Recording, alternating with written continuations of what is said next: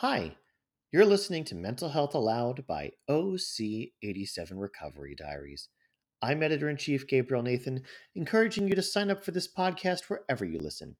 And check us out for more mental health recovery stories at OC87recoverydiaries.org.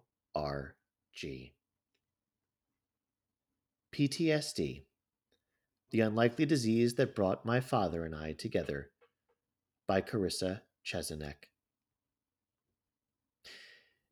If I'm crazy, then so is my father. Growing up, I was always told I was a lot like him. It was true. I had inherited many of his traits stubborn independence, obsessive drive, and effortless concealment of anxiety. I was close with my mom and sister, but everyone knew I was daddy's little girl. I'd keep him company in the garage as he'd saw precious woods into various shapes and sizes, and I'd pile the sawdust into small mounds, pretending it was food for make believe customers. We'd repeatedly watched Lady and the Tramp on VHS, my father always imitating the whistling beaver. I'd laugh every time he said the word sycamore between his teeth. He showed me how to ride a bike without training wheels when I was small. Then later taught me to drive a car at age 16. My white knuckles clenched the steering wheel as tightly as they once did around the handlebars. My father was a combat veteran of the Vietnam War. Like many of his comrades, he never spoke about it. He lived with symptoms of post traumatic stress disorder, PTSD, a mental health condition caused by enduring a traumatic event. While he was never formally diagnosed, we knew he was suffering. Sleeping was hard for him. He rarely slept through the night. There wasn't a time when I didn't wake up hearing my father busying himself in the kitchen at strange hours, the smell of freshly brewed coffee filling our otherwise darkened home.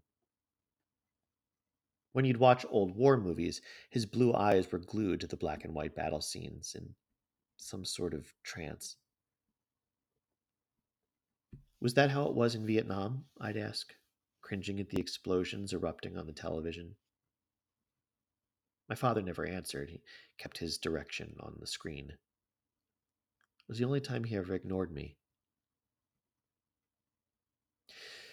One winter, when I was home in Connecticut from college, my father fell on the ice while putting the plow on his truck.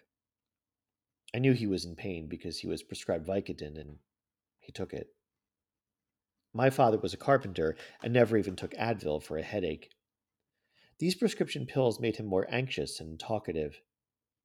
He sat in the dining room at the table in a tattered green robe, nursing a cup of coffee that had gone cold, telling me about a best friend who was killed in war. Jesus Christ, my father said, twirling a silver piece of his hair between two fingers, thinking. His leg was blown off. All that was left was a bloody stump. I stood beside him, unable to move. I never heard him talk about Vietnam. I didn't know he had a best friend from war. I dragged him off the front lines, my father continued. He died right there. Stared down into his coffee. Right there in my arms. My father covered his mouth with a large, veiny hand. He closed his eyes tight, his shoulders trembled. My father was always my hero. He wasn't a huge man, but he was strong, stern, and protective. He'd do anything for his family. As a child, he saved me from drowning at Cape Cod, pulling me up and out of the ocean's strong undertow. When he was diagnosed with lung cancer after I graduated from college, he was too weak to breathe on his own. A machine did it for him. That mechanical exhale and high pitched beep still haunts me. I wasn't at the hospital when my father died, but I saw him the day before. I remember telling him I loved him and watching as he mouthed the words back to me. When I got the call from my sister that our father died, I sat alone in my apartment for what felt like hours, numb. This wasn't a surprise. We all knew it was coming, and yet I couldn't stop myself from wondering why.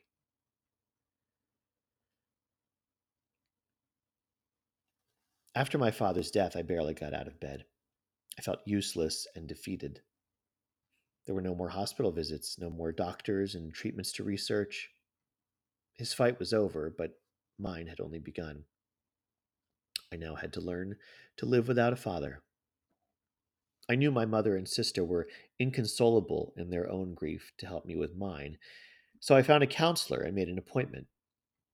During my first session, she made me scream into a pillow, put my hands inside a small box of sand, and told me to consider an animal I felt emotionally connected to.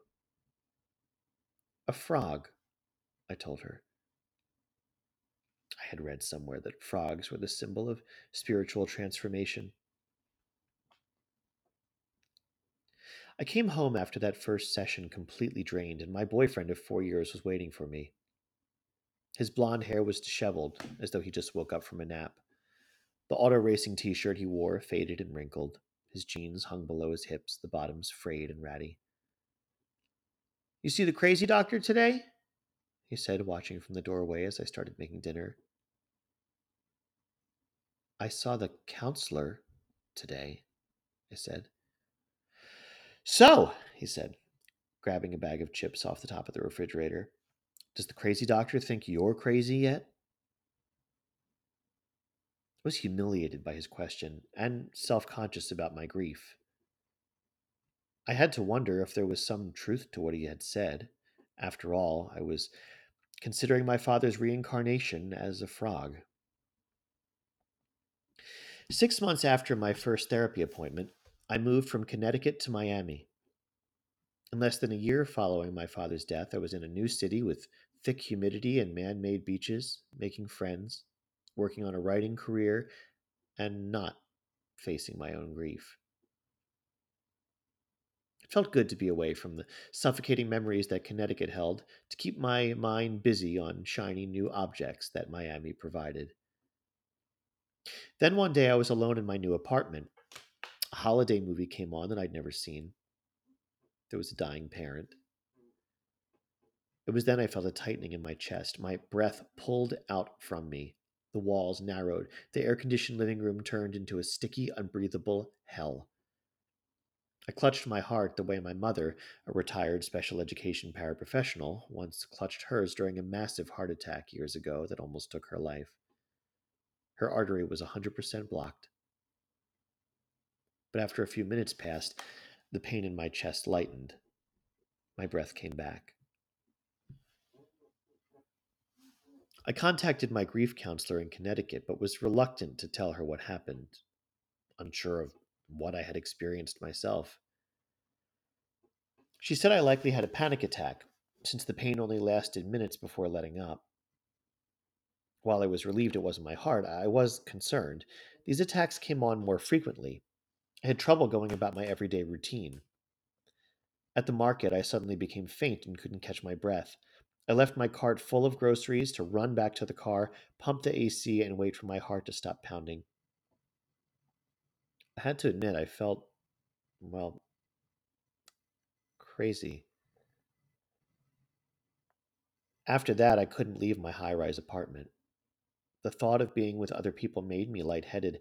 My insides tingled on high alert, and my skin grew hot and damp. I completely lost control over my body. I was scared I'd suffer another attack in public and not know what to do. I shut myself in, hoping it would pass. But after weeks of not being able to go down the hall to do laundry and spending too much on delivery food, I made an appointment with a local therapist. I felt guilty. I was angry at myself for not being able to conquer my anxiety on my own.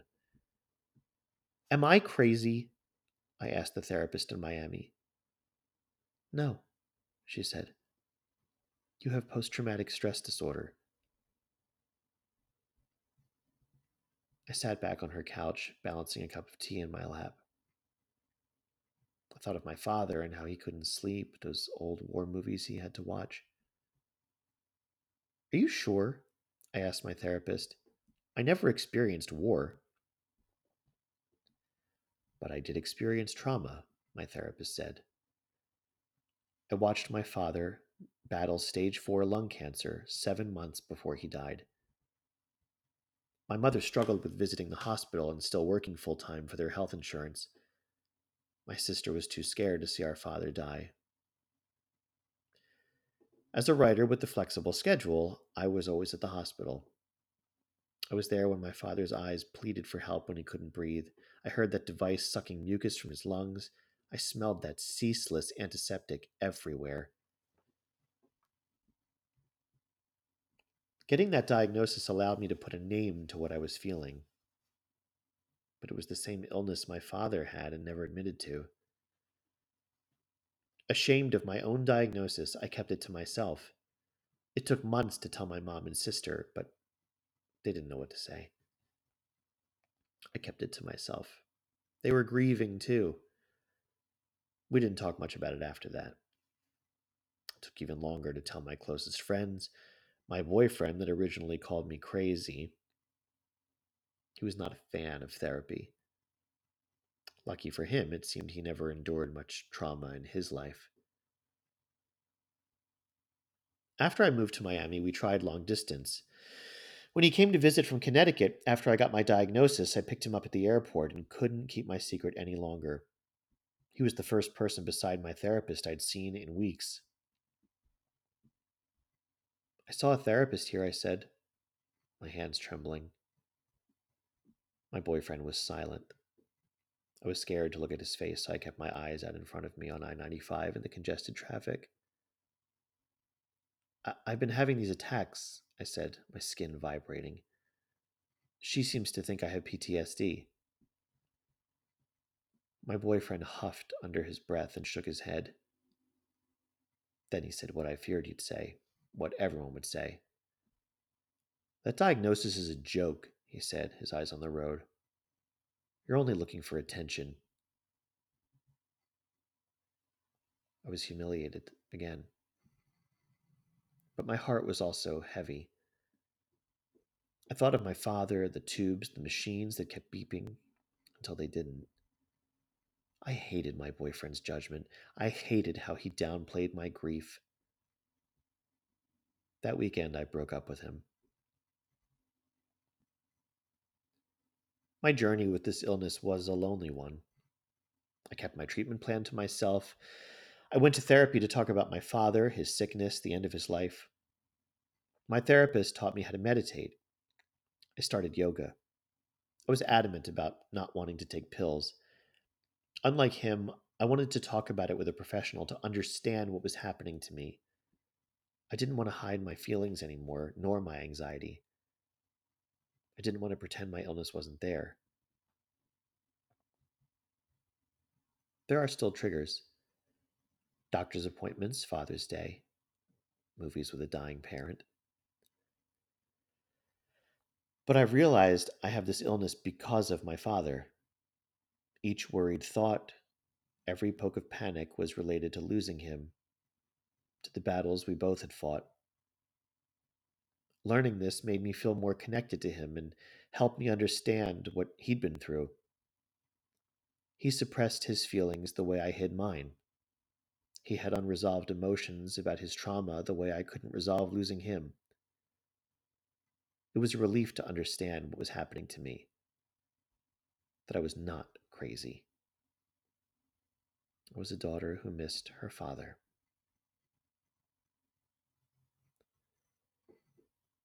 Carissa Chesanek is a New York City based writer with an MFA in creative fiction from the New School.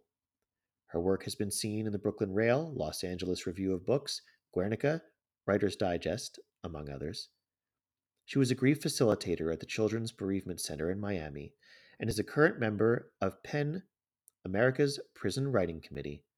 You may follow her on Facebook, Instagram, and or Twitter and you've been listening to Mental Health Aloud by OC87 Recovery Diaries.